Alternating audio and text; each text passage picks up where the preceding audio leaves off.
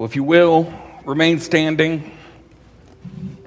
Turn your Bibles to Romans chapter 5, and we'll read God's word together.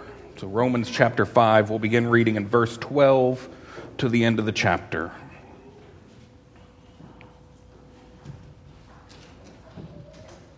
Therefore, just as sin came into the world through one man, and death through sin, and so death spread to all men because all sinned. For sin indeed was in the world before the law was given, but sin is not counted where there is no law. Yet death reigned from Adam to Moses, even over those whose sinning was not like the transgression of Adam, who was a type of the one who was to come. But the free gift is not like the trespass. For if many died through one man's trespass, much more have the grace of God and the free gift by the grace of that one man, Jesus Christ, abounded for many. And the free gift is not like the result of that one man's sin. For if the judgment following one trespass brought condemnation, but the free gift following many trespasses brought justification. For if, because of one man's trespass, death reigned through that one man, much more will those who receive the abundance of grace and the free gift of righteousness reign in life through the one man, Jesus Christ. Therefore, as one trespass led to condemnation for all men, so one act of righteousness leads to justification and life for all men. For as by one man's disobedience the many were made sinners, so by one man's obedience the many will be made righteous. Now the law came in to increase the trespass, but where sin increased, grace abounded all the more. So that as sin reigned in death, grace also might reign through the righteousness leading to eternal life through Jesus Christ our Lord. Please be seated. Paul started the book of Romans talking about our need for a Savior. He pointed that the Gentiles are in sin, he pointed that the Jews are in sin. He shows the universal nature of sin, that every man, woman, and child is in need of salvation because they're all sinners. Paul goes on to talk about the good news of justification the act of declaring or making a person righteous in the sight of God. Paul showed us that justification is only found in Christ. There's no works, no religious ceremonies, no traditions, no acts of the law that can justify us before the Lord. Last week, Casey took us through the blessings that are provided in justification, mainly that we have peace with God. And again, this peace doesn't come through anything except for Christ. It's only in Christ through faith that we are reconciled with God. Our text this week wraps up Paul's initial lesson on justification. He sums up his thoughts on justification by answering the inevitable question that comes from it How can the act of one man at one point in history affect so many throughout all of history?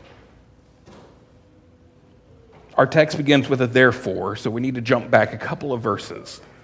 So jump back with me to Romans chapter 5, starting in verse 10. Says, For if while we were enemies, we were reconciled to God by the death of his Son, much more, now that we are reconciled, shall we be saved by his life. More than that, we also rejoice in God through our Lord Jesus Christ, through whom we have now been reconciled. While we were enemies of God, we were justified through the obedience of one man through the completed work of Jesus Christ, we have reconciliation with the Father. Paul begins this text with a thought that's not fully completed until we get to verse 19. But I think it's fair for us to look at the bookends in this text. So, first, Paul starts in verse 12. Therefore, Just as sin came into the world through one man, and death through sin, and so death spread to all men because all men have sinned. Then, if you jump to verse 19, he finishes this thought.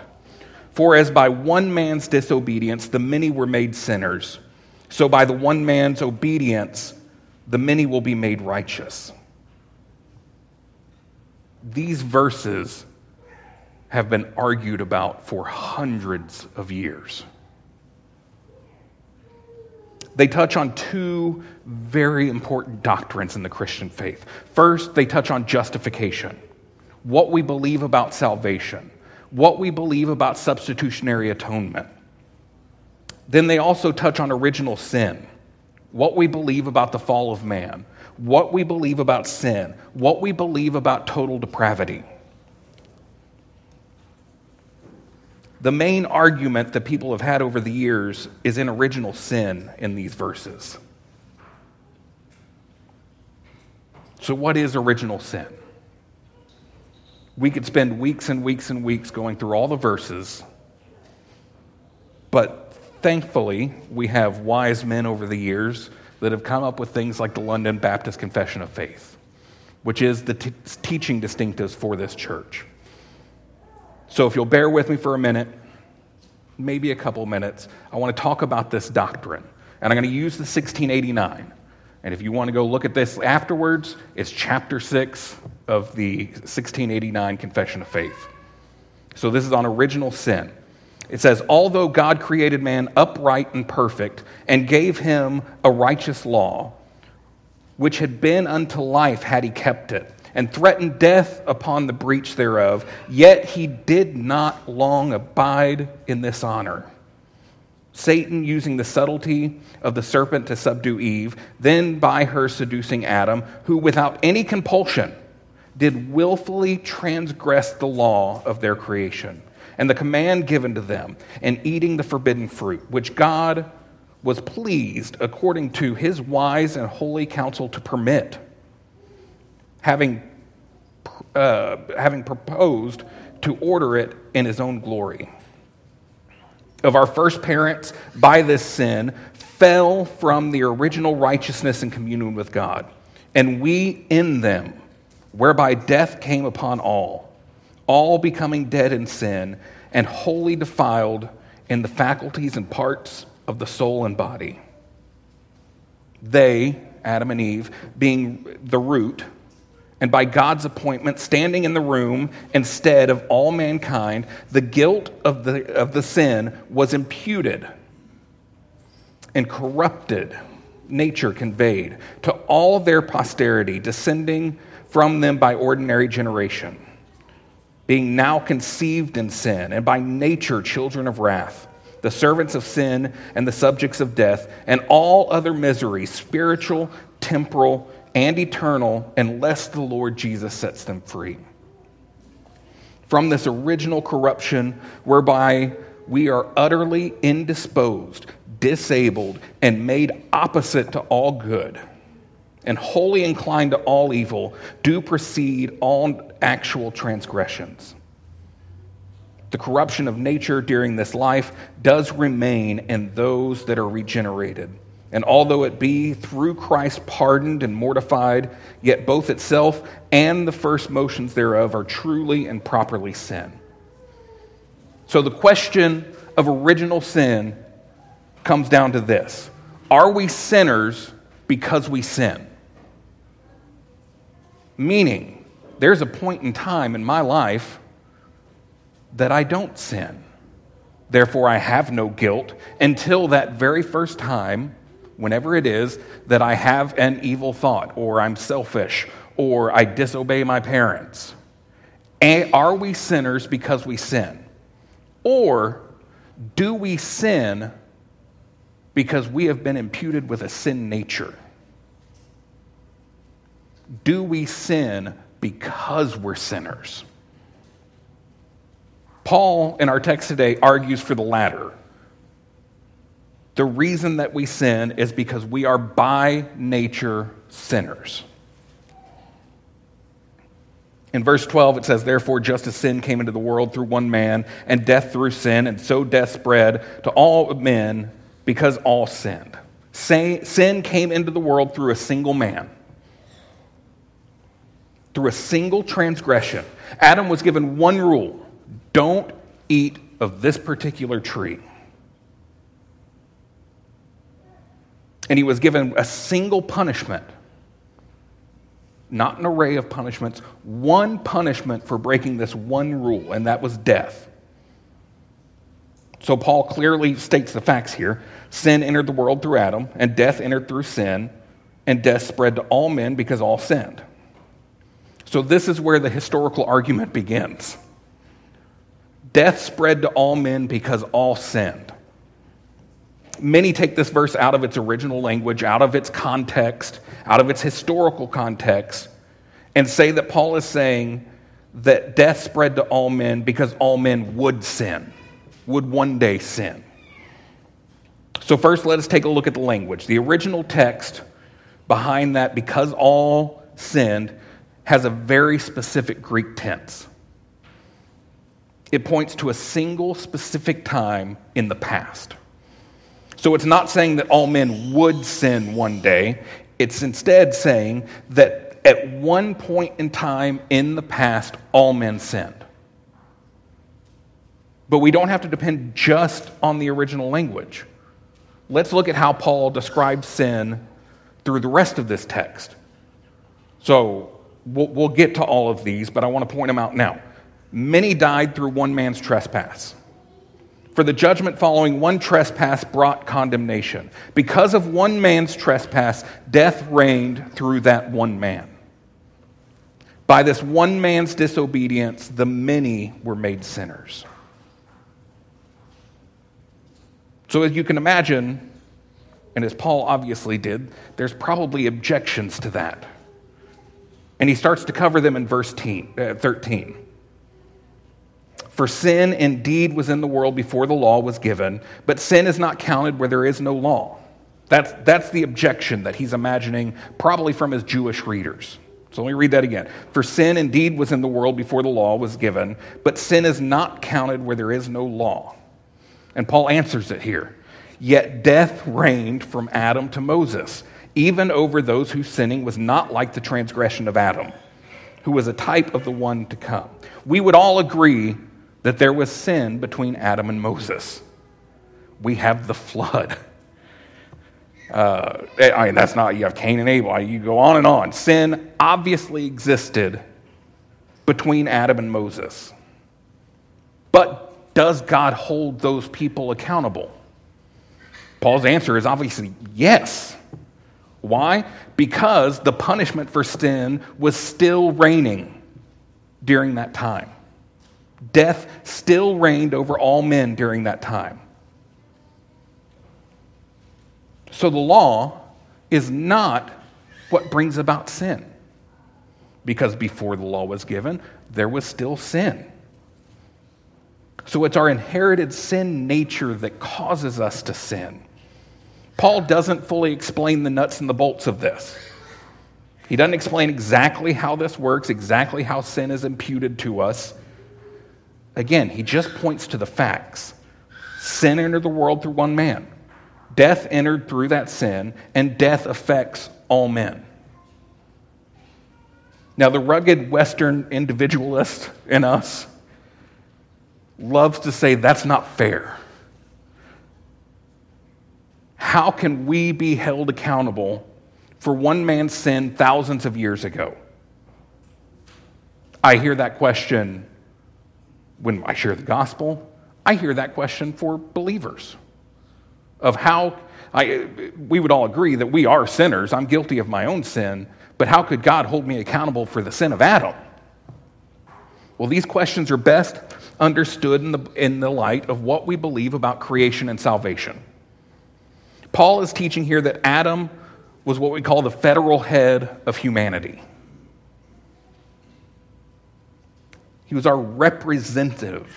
Not every man is our representative. Adam was our representative. So Paul's not pointing to some random guy in history and saying, You're guilty of Joe Blow's sin. He's pointing to our federal head, our representative in humanity.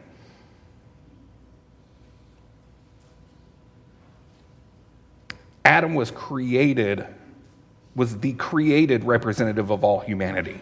God didn't choose a man to be our representative, He created a representative for us. He created Adam just for that purpose. As humanity's representative, Adam failed and brought sin and corruption into the world. And this corruption affected all of humanity for all time. If people ever ask you, why is there suffering in the world? Sin came into the world through one man. Death through sin, and death affects all men. Why do bad things happen to good people? Well, we can cover later there are no good people. But why do bad things happen? Sin.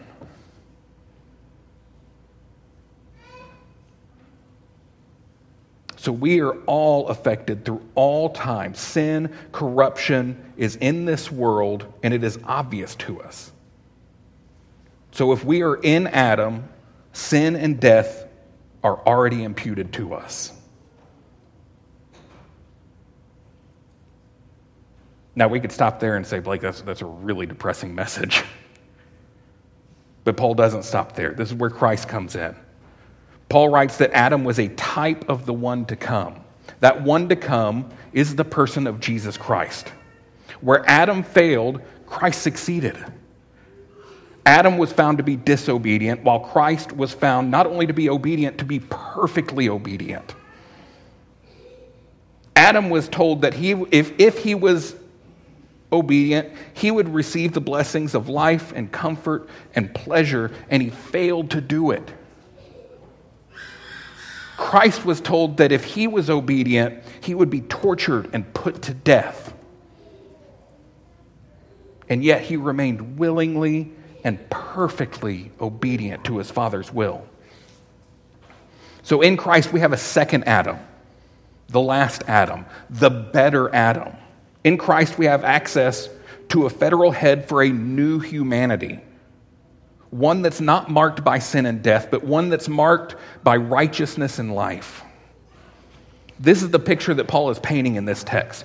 Just as Adam's sin brought sin to all mankind, so through one man's obedience and sacrifice, salvation is made available to all.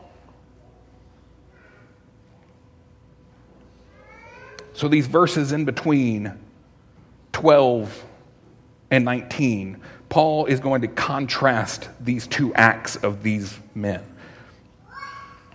Now, we can't compare, and Paul doesn't try to, to make some human comparison of our Lord and Savior Jesus Christ with a sinner in Adam. The comparison ends at the idea of one affected many. That's where the likeness stops. So Paul starts to contrast these things. In verse 15, it says, But the free gift is not like the trespass, for if many died through one man's trespass, much more have the grace of God and the free gift of grace of that one man, Jesus Christ, abounded for many. When Adam sinned, he departed from the standard of righteousness that God set. And that brought sin and death to all mankind. But Paul says that the gift, God's grace and salvation, is not like that trespass. The comparison ends at one affects many. Christ's righteous act did so much more. It not only justifies us before God, restoring what we lost in Adam, but that's not where it stops. We're given so much more than what we lost in Adam. In Christ, we have access to the fullness of Christ's righteousness and obedience. We will one day share in the fullness of God's glory as we are in a very real way in Christ. John Calvin wrote, since the fall of Adam had such an effect as to produce ruin of many, much more efficacious is the grace of God to the benefit of many, inasmuch as it is admitted that Christ is much more powerful to save than Adam was to destroy. Let me read that last part again. Christ is much more powerful to save than Adam was to destroy. Paul has taken to us a place to a place where we should recognize two things. we're way worse sinners than we think we are. We are worse sinners than we could ever imagine. But God saves us beyond anything we could ever imagine. Jesus broke the power of sin and death, reversing what Adam did for those who believe. But the reverse of that can never be true. Sin and death can and will never break what Christ has won. This is why we can have such great assurance of salvation. Because Adam's sin brought death and sin and corruption and suffering into the world. Christ's act of obedience and death and resurrection took care of that. And it can never be undone for those who believe. In verse 16, we see Paul contrast the immediate effect of these two acts. It says, And the free gift is not like the result of, the, of that one man's sin. For the judgment following one trespass brought condemnation, but the free gift following many trespasses brought justification. Adam's act brought condemnation, Christ's act brought justification. And again, we see that Christ's act of obedience does so much more than Adam's act of disobedience. From this verse, we can take away another two truths God hates sin. He hates it so much that it took a single sin to condemn the world. That's how much of an abomination sin is to God. That's how distasteful it is. That's how much sin corrupts. One trespass, a single trespass, brought condemnation and death for all. But we have an even more amazing truth in this. As much as God hates sin, God's grace through the work of Christ is great enough not only to forgive that one transgression, to reconcile one man for sin, but it's sufficient to save all men for all sins.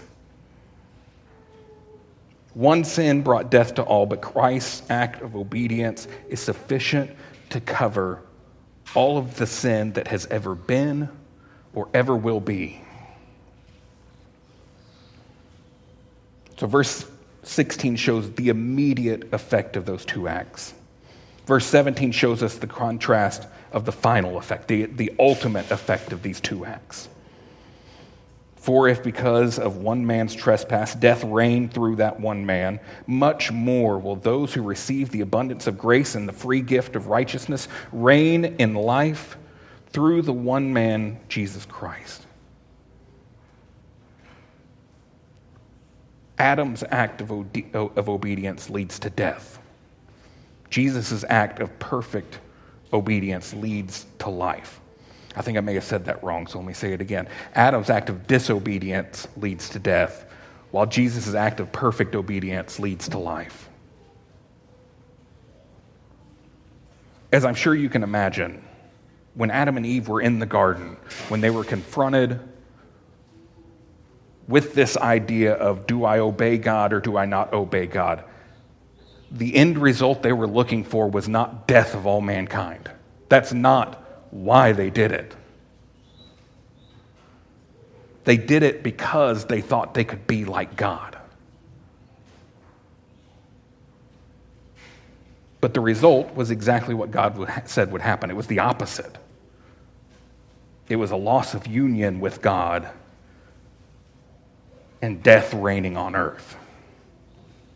But when we look at the obedience of Jesus, it brings the grace and the free gift of righteousness. And it's, it, it, it's interesting here because it goes back and says Adam's sin brings death. It, it says that death reigned through Adam's sin. But when he talks about Christ's act, it does not say that life reigns. It's not the opposite.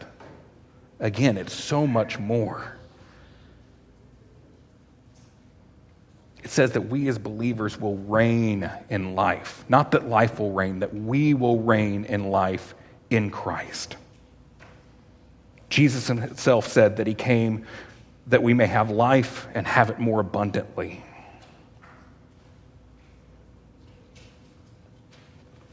Think about this for a moment. One man's sinful act, we have sin, death, corruption. We're a slave to it. But through the perfect obedience of one man, sin and death are conquered. But not only that, we're imputed with the very righteousness of Christ. That is not the opposite of death. Don't get me wrong. Christ did the opposite of death. We have life. But it's so much more. Paul puts it this way in 2 Corinthians Therefore, if anyone is in Christ, he is a new creation. The old has passed away. Behold, the new has come. All this is from God, who through Christ reconciled himself reconciled us to himself and gave us the ministry of reconciliation. That is, in Christ, God was reconciling the world to himself, not counting their trespasses against them, and entrusting to us the message of reconciliation. Therefore, we are ambassadors of Christ, God making his appeal through us. We implore you on behalf of Christ, be reconciled to God. For our sake, he made him to be sin who knew no sin, so that in him we might become the righteousness of God. He made him that knew no sin, he made him to be sin for the purpose of reconciling us. In verse 18 and 19, Paul sums up his comparisons.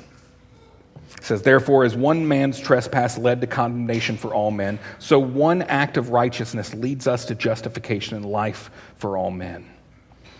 For as by one man's disobedience the many were made sinners, so that by one, so, so by one, the one man's disobedience, oh, I'm getting that wrong. Let me read verse 19 again. For as by one man's disobedience the many were made sinners, so by the one man's obedience the many were made righteous. Verse 18 is another text that can get us in trouble if we take it out of context. And there are so many people throughout history that have taken it out of context. Just as one trespass leads to the condemnation of all men, one act of righteousness leads to the justification and life for all men. What does Paul mean by all? Let's start with what it doesn't mean. All does not mean all without limitation. This isn't a proof text saying that all men will be saved. This is not Paul teaching some form of universalism. The idea that Christ died for all men and all men would be saved whether they repent and believe or not. In order to believe that, you have to take this so far out of context that you basically throw away everything else that Paul taught.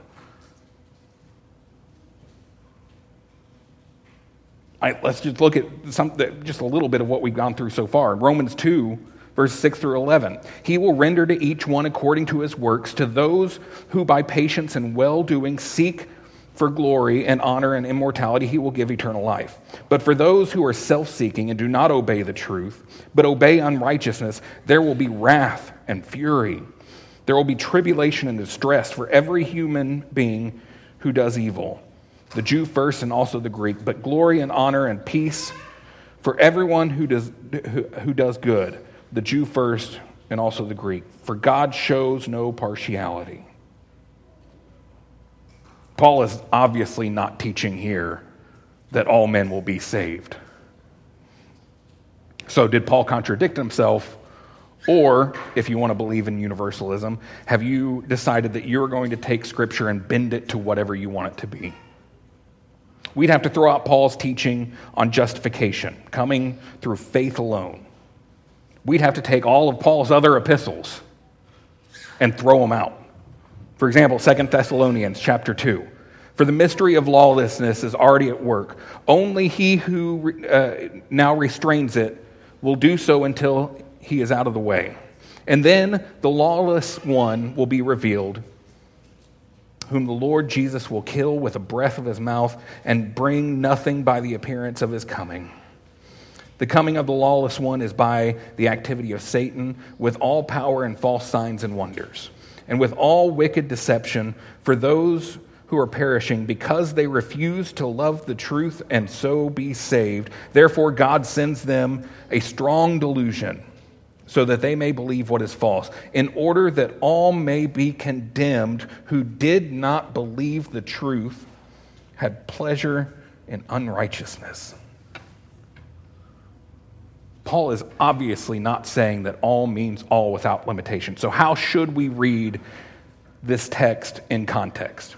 Just as one trespass leads to the condemnation for all men, sin is imputed to all sinners through the trespass of one man. If you are a sinner, it's because you have a sin nature imputed through the trespass of one man. That's how you read that all. Everyone that's a sinner, this is how it came to be. One act of righteousness leads to justification and life for all men. Again, we've already said this can't mean all men will be saved. So, how do we read it? All who are justified through faith are justified by the righteousness of Christ and Christ alone. There's no other way. So, if you have faith in Christ and Christ alone, it is through the work of Christ, and that's it. All who are saved were saved in a single way. Adam's sin brought sin and death into the world and it infected all of humanity, but Jesus' perfect obedience brings life and righteousness to those who believe. Paul wraps up his lesson on justification with answering another unspoken criticism that, again, probably would come from his Jewish readers. And it would have gone paraphrasing something like this All this talk of Adam and Jesus, what about Moses? What about the law?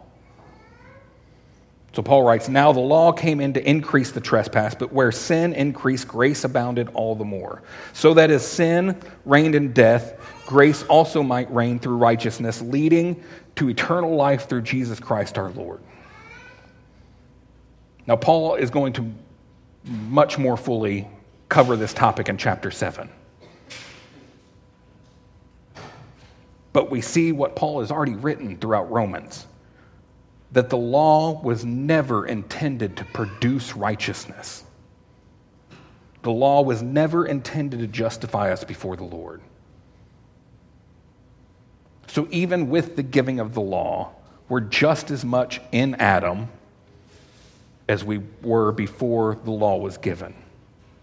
The purpose of the law was and always will be meant to be a pattern of righteousness. It's meant to be shown as a pattern of righteousness, not a means to righteousness. A little preview of chapter 7, Paul writes, What then shall we say? That the law is sin? By no means. Yet it had not been for the law, I would not known, I would not have known sin. For I would not have known what it is to covet if the law had not said, You shall not covet.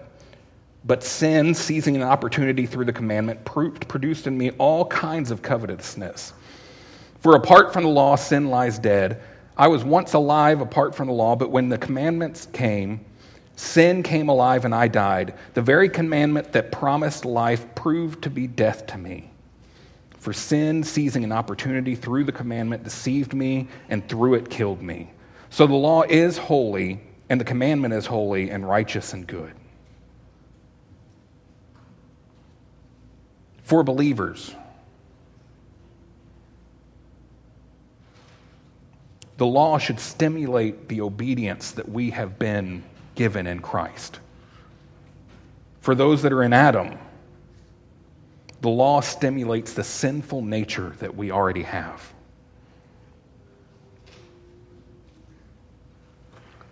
So, how can the act of one man at one time in history affect so many throughout history? Again, it comes down to this idea of federal headship, representation of humanity.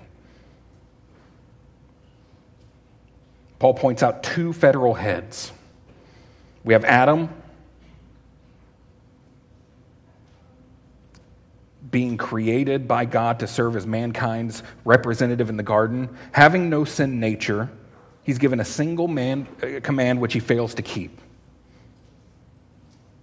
And through his trespass, sin, corruption, death, suffering, whatever you want to call it, entered the world. And it's imputed to all of mankind. But then Paul gives us the second Adam, the better Adam. Jesus, being fully God and fully man, submits himself to the law perfectly. He's perfectly obedient, even unto death. Having committed no trespass, he willingly takes on the fullness of God's wrath, which rightly belongs on those that are in Adam. He is resurrected and ascends to the right hand of the Father, and in Christ his perfect righteousness is imputed to all whom the Father calls to believe. I know I keep repeating myself, but it's very important. In Adam, sin and death are imputed to all of us. In Christ, righteousness and life are imputed to those who believe. There's no neutral ground here. This is one reason that the doctrine of original sin is so important. Because if we're not sinners conceived in the womb, if we're not imputed with sin, there's a point in our life when we're without sin.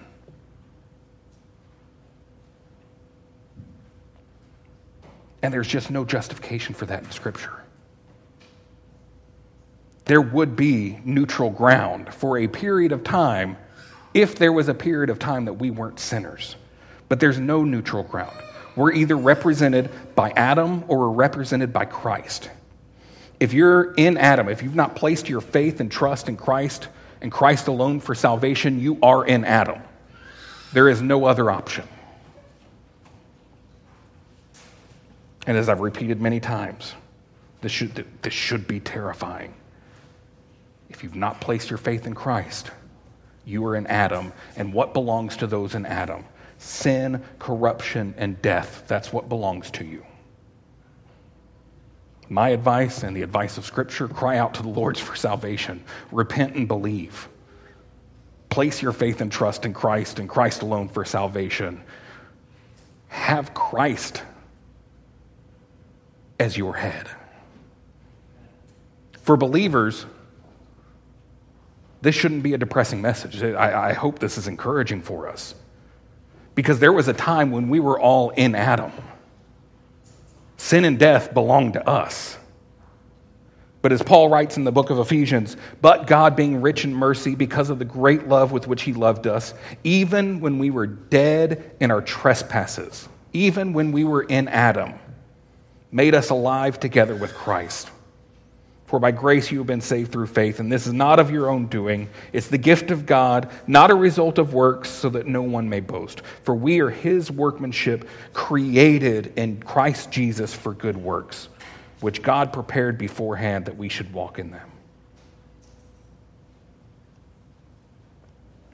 If you walk away from this and say, I'm in Christ, great, I don't have to worry about death, you've missed a huge portion of this text.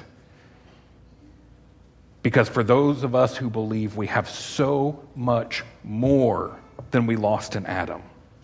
We have more than the conquering of sin. We have more than the defeat of death. We have the Holy Spirit. We have an intercessor interceding to the Father on our behalf. We have the very righteousness of Christ imputed to us. One day we'll have a perfect union, a perfect union with the Son and the Father. One day, we will stand in the very presence of God Almighty and worship. One day, our frail, hurt, getting older every day bodies will be gone and we'll have glorified bodies. We will spend eternity where there is no more sickness, no more death, no more suffering, no more tears. We have more in Christ than we ever imagine losing in Adam. And it all comes through the completed work of Jesus Christ.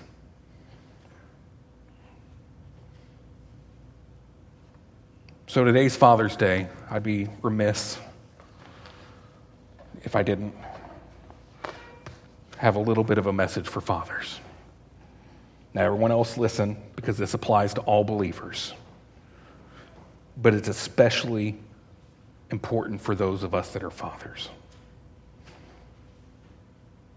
Fathers, we've been given a great responsibility to not only be given children, but to point our children to Christ, to be responsible to train them in the ways of the Lord. Just as we went through this text, which, again, is, is very difficult to deal with, we're all imputed with sin but Christ. Just as Paul does, fathers, we can never soften the message of the gospel for our children. We can never soften it to make it more palatable. We can never water it down to fit in today's culture. Our children need to understand that we're all born into the headship of Adam. They need to understand that God hates sin. Hates sin. It took a single sin to condemn the entire world. They need to understand that we're all born sinners. That the reason we sin is because we have a sin nature. These are difficult truths, but they're truths that we cannot water down for our children. Because these truths make the good news of Jesus Christ so much sweeter. So teach your children the fullness of the gospel. As Paul wrote in his letter to the church in Ephesus, I'll leave you with this, and then we'll close. Fathers, do not provoke your children to anger, but bring them up in the discipline and instruction of the Lord. Please join me in prayer. Heavenly Father, it's a it's a hard truth to look at your word and, and to wrestle with the idea of original sin, to wrestle with the idea that, that we were born in sin, Lord, that we are by nature sinners and your enemies. Lord, but what ground, what, what grace you show to us. It's boundless. We, we won't understand it this side of glory. Lord, that while we were still sinners, while we were very, at our very nature, at our very core, enemies of God, that in your grace and mercy you send your Son.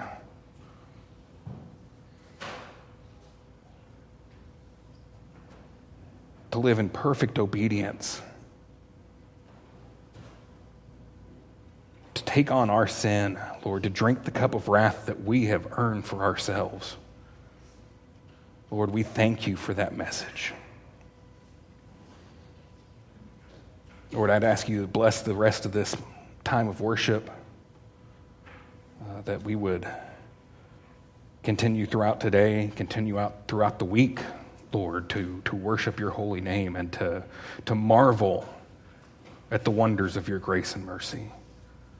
Lord, I pray especially for this time coming up with Vacation Bible School, Lord, that we'll have so many children here, many of them not members of the church, maybe many of them that have never heard the gospel, Lord.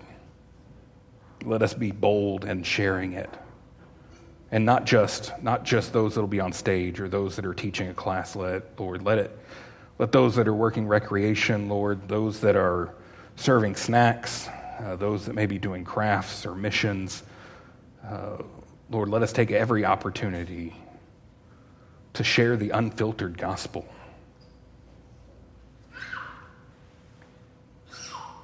Lord, your word shows us that we've been given so much through Christ. How can we not share it with others?